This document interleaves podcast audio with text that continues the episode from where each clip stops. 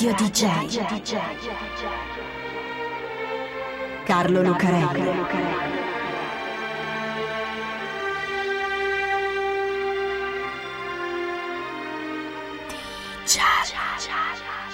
Carlo Lucarelli presenta Di Giallo, il radiodramma di Radio DJ.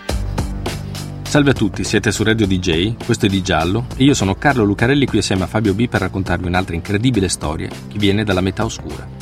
Tra le storie più incredibili che arrivano dall'altra parte del mondo e delle cose ci sono sicuramente quelle della cronaca nera.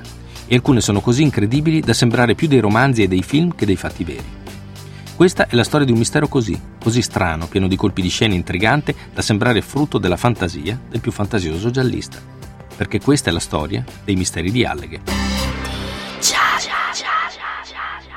L'ho già detto un'altra volta, ci sono storie che vorresti cancellare dalla realtà con un colpo di bacchetta magica, come se non fossero mai esistite, per poi scriverle in un romanzo o in un film, come se le avessi inventate tu.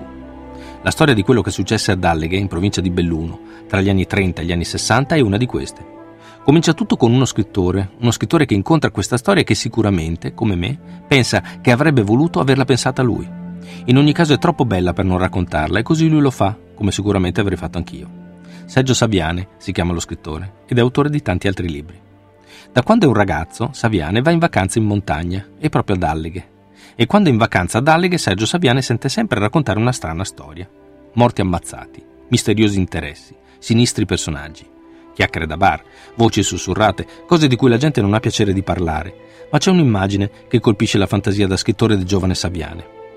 C'è una leggenda che dice che in fondo al lago di Alleghe, dove si trova parte del paese allagata dopo una frana, ci sia il vecchio campanile della chiesa e che certi giorni si sentano suonare le campane sott'acqua. Sono campane a morto, perché quello è come se fosse un campanile fantasma e a parlare quindi sono i morti. Ma quali morti? Sergio Saviane cresce, diventa un giornalista e uno scrittore e fa quello che i giornalisti e gli scrittori fanno quando incontrano una bella storia misteriosa. Ci fica dentro il naso e poi scrive di quei morti. Due principalmente, due fornai, i del Monego, Luigi e Luigia, detti Gigio e la balena, marito e moglie. La notte del 18 novembre 1946 Gigio e la balena stanno tornando a casa dopo una festa al circolo Enal, che gestiscono assieme al forno. Camminano per le strade di Alleghe, fa anche freddo, siamo in montagna. I del Monego imboccano un vicolo quando all'improvviso dal buio partono due spari. Morti tutti e due, ammazzati così di notte, in quello che sembra un agguato. Per i carabinieri si tratta di una rapina, infatti dall'incasso della serata al circolo che sta nella borsa della Luigia mancano 100.000 lire. Ma Saviane non è convinto.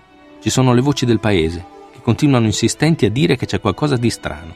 E ci sono anche i ricordi di Saviane, che era amico di Gigio, e quando tornava a casa dopo aver giocato a carte al circolo, lui gli indicava una casa, un albergo, l'albergo centrale, e diceva quelli là hanno la coscienza sporca. E non lo diceva così, tanto per dire, ridendo, lo diceva con paura. Quando ammazzano Gigio e la balena, Saviane alla storia della rapina non ci pensa neanche e mette in relazione quei due omicidi con altre due morti misteriose, avvenute un po' di tempo prima, negli anni 30. La prima morte misteriosa è un suicidio, cioè sembra un suicidio.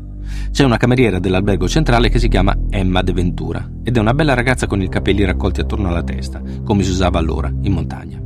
Alle 11.35 del 9 maggio 1933 Emma viene trovata morta in una camera dell'albergo che stava riordinando, la camera numero 6. Si è ammazzata da sola, dicono. Prima ha bevuto una boccetta di tintura di iodio, poi, non resistendo al dolore, si è tagliata la gola con un rasoio. Aveva litigato con il fidanzato, dicono, e si è abbandonata ad uno di quei gesti che i giovani fanno quando sono sconvolti dalle pene d'amore. Strano però che la bottiglia di tintura di iodio sia ancora su una mensola chiusa e il rasoio ancora sul comodino lontano dal corpo della ragazza, che poi non aveva affatto litigato col fidanzato, un camionista di un paese vicino, anzi, quando lo aveva lasciato il giorno prima si era messa a cantare mentre batteva i panni su un terrazzo. Non importa, per l'autorità, per i carabinieri, per il medico legale e per il federale del fascio, siamo negli anni 30, si tratta di suicidio. La seconda morte misteriosa è invece un incidente. Sette mesi dopo, il 4 dicembre 1933, Carolina Finazzer, che ha sposato da poco uno dei figli del proprietario dell'albergo centrale, viene trovata morta nel lago, quello del campanile che suona sott'acqua. Annegata, immersa nell'acqua ghiacciata, un suicidio, anzi meglio, un incidente, dicono. Carolina soffre di sonnambulismo, probabilmente si è alzata di notte, è uscita, ha camminato per il paese fino al lago e ci è finita dentro. E se n'è andata in giro in vestaglia, con quel freddo fino al ghiaccio del lago senza svegliarsi mai? Sì, lo fanno i sonnambuli. E quelle macchie sul collo, quei lividi che sembrano fatti da dita che stringono per uccidere? Segni di putrefazione. Ma come? Su un corpo trovato poche ore dopo la morte e per giunta immerso nell'acqua fredda? E non importa. Per le autorità quello è un suicidio o al massimo un incidente. Saviane, lo scrittore Saviane, entusiasta come solo i giovani scrittori sanno essere quando mettono le mani su una storia, scrive tutto prima in un articolo e poi nel suo libro. Trova un bel incipit, un bel inizio. La mattina del 18 novembre 1946 Alleghe restò senza pane e poi via giù col resto. Mi immagino la sua delusione quando dopo l'uscita dell'articolo il parroco di Alleghe gli scrive indignato che lui, Saviane, ha tradito il paese delle sue vacanze, sporcandone l'immagine. E poi arriva anche la querela dei padroni dell'albergo centrale, diffamazione a mezzo stampa, e non importa se i loro nomi non sono neanche citati nell'articolo. Il processo finisce male. I testimoni della difesa non si presentano o addirittura testimoniano contro, e con gli occhi di adesso quello sembrerebbe più un processo per mafia a Corleone che un processo per diffamazione a Roma. Saviane viene condannato a otto mesi con la condizionale. Sui misteri di Alleghe cala il sipario e la nostra storia sembra fermarsi qui. Ma non è vero, perché lo abbiamo detto che è meglio di un romanzo. È proprio a questo punto che arriva il colpo di scena. Giallo DJ. Di giallo. Dobbiamo tornare indietro un momento, a quegli anni 30, gli anni dei primi due morti. Allega in quegli anni un piccolo paese arroccato ai piedi delle Dolomiti. Al centro del paese c'è un albergo. Quello che c'è adesso è molto diverso, ristrutturato più volte, ma quello di allora domina il paese con la sua facciata, sulla quale a lettere sottili c'è scritto albergo centrale. E ci sono anche due finestre ad angolo che danno sui due lati della piazza. E da lì, dal salone in cui si aprono, il padrone dell'albergo può sedersi su una poltrona e tenere d'occhio tutto il paese, vedere chi passa, chi va dove e con chi. Il padrone dell'albergo è un vecchio signore dal volto affilato, con un paio di baffetti di stile austro-ungarico, che si chiama Fiore da Tos. Il signor Fiore ha due figli, Adelina, una ragazzona energica, e Aldo, un ragazzone strano, che non riesce mai a stare fermo. Poi c'è la moglie del signor Fiore, Elvira, una donna anziana e minuta, e il marito di Adelina, Pietro De Biasio, tipo allegro e sorridente. Loro sono i Datos, la famiglia più ricca di Alleghe. Possiedono l'albergo e la macelleria e sono anche la famiglia più potente del paese perché hanno buone amicizie politiche come il cavalier Raniero Massi, federale del fascio di Alleghe, un uomo con un paio di baffoni e le guance rosse da bevitore. In un certo senso il paese è loro, sono loro che dominano la valle come se stessero a guardarla dalla cima delle montagne. L'ombra che ci gettano sopra è un'ombra di silenzio e di terrore, di omertà. Meglio non parlare di quello che è successo, meglio affidarlo alla leggenda, come quella delle campane sotto al lago. Allega adesso è un bellissimo paese di montagna in cui andare in vacanza, ma allora no. Aveva anche un soprannome, la chiamavano come un altro paese di montagna, anche se più bassa, altrettanto chiuso e terrorizzato. Montelepre, il paese della mafia del bandito Giuliano, laggiù in Sicilia. Alleghe la chiamavano la Montelepre del Nord. È così che la conosce un altro personaggio da film, dopo lo scrittore curioso e sfortunato e i signori del luogo come i Datos il vice brigadiere dei carabinieri Enzo Cesca presta servizio su un'altra montagna, ad Auronzo, e sente quel soprannome, la Montelepre del Nord. Si incuriosisce, ritrova l'articolo di Saviane, si fa dare l'autorizzazione dal suo maresciallo che è un sardo dal volto nervoso e i baffoni spioventi che si chiama Domenico Uda e inizia la sua indagine. Alleghe però è lassù, tra le montagne e la Montelepre del Nord, e non è che un forestiero può arrivare così e fare domande. Per entrare in confidenza con la montagna devi farne parte, devi essere uno di là, e il vice brigadiere Cesca lo diventa. Si inserisce nella comunità con la falsa identità di un ragazzo di passaggio che cerca lavoro. È un'inchiesta di anni, fatta di bevute all'osteria, chiacchiere sul lavoro. Il vice brigadiere Cesca è uno di quei detective da film deciso, astuto e ostinato, disposto a tutto pur di arrivare alla fine della sua inchiesta e scoprire la verità. Un giorno viene a sapere che c'è una signora che potrebbe sapere qualcosa sugli ultimi due delitti, quelli del 46, e allora lui si fidanza con la nipote, si fidanza in casa addirittura. Infatti la signora sa qualcosa e glielo racconta. Glielo dice perché sa che lui è un bravo toso. Ha visto chi ha sparato a Gigio e la balena. Lo chiamano Peppin Boa ed è uno spiantato, un brutto tipo, di cui il vicebrigadiere diventa amico piano piano finché anche questo gli racconta qualcosa.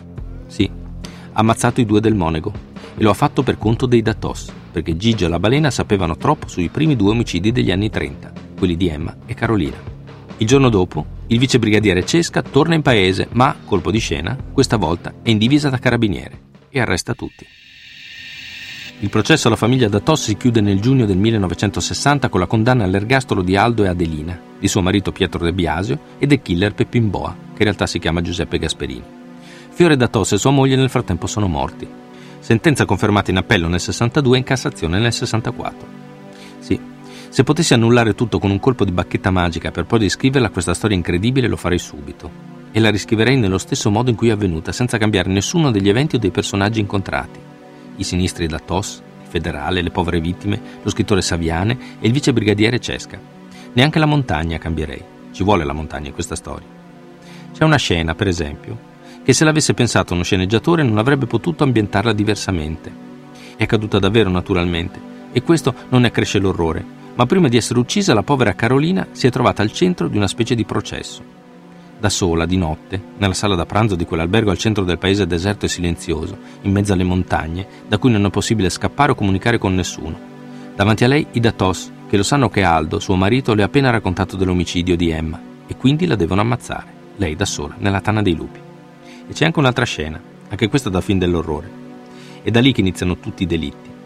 Un giorno nel paese, tra le montagne, arriva un ragazzo, Giovanni, il veneziano, il veneziano lo chiamano.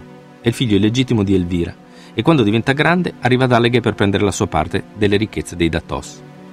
Emma lo vede, Emma sa qualcosa e così bisogna farla fuori, perché nel frattempo anche il veneziano è sparito. C'è una signora del paese che si chiama Delfina e ha un ricordo molto netto dei giorni successivi. Lo racconta ad una sua amica. La signora Delfina, proprio nei giorni della scomparsa del veneziano, avrebbe visto una cosa nella bottega da macellaio dei Datos. Una mano. Una mano che spunta dalla cesta della carne, nel retro della macelleria. Forse è vero.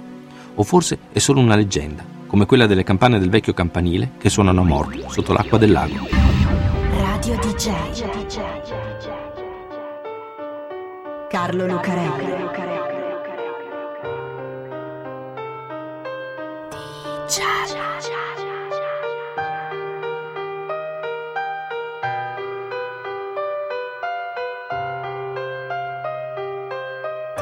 加加加。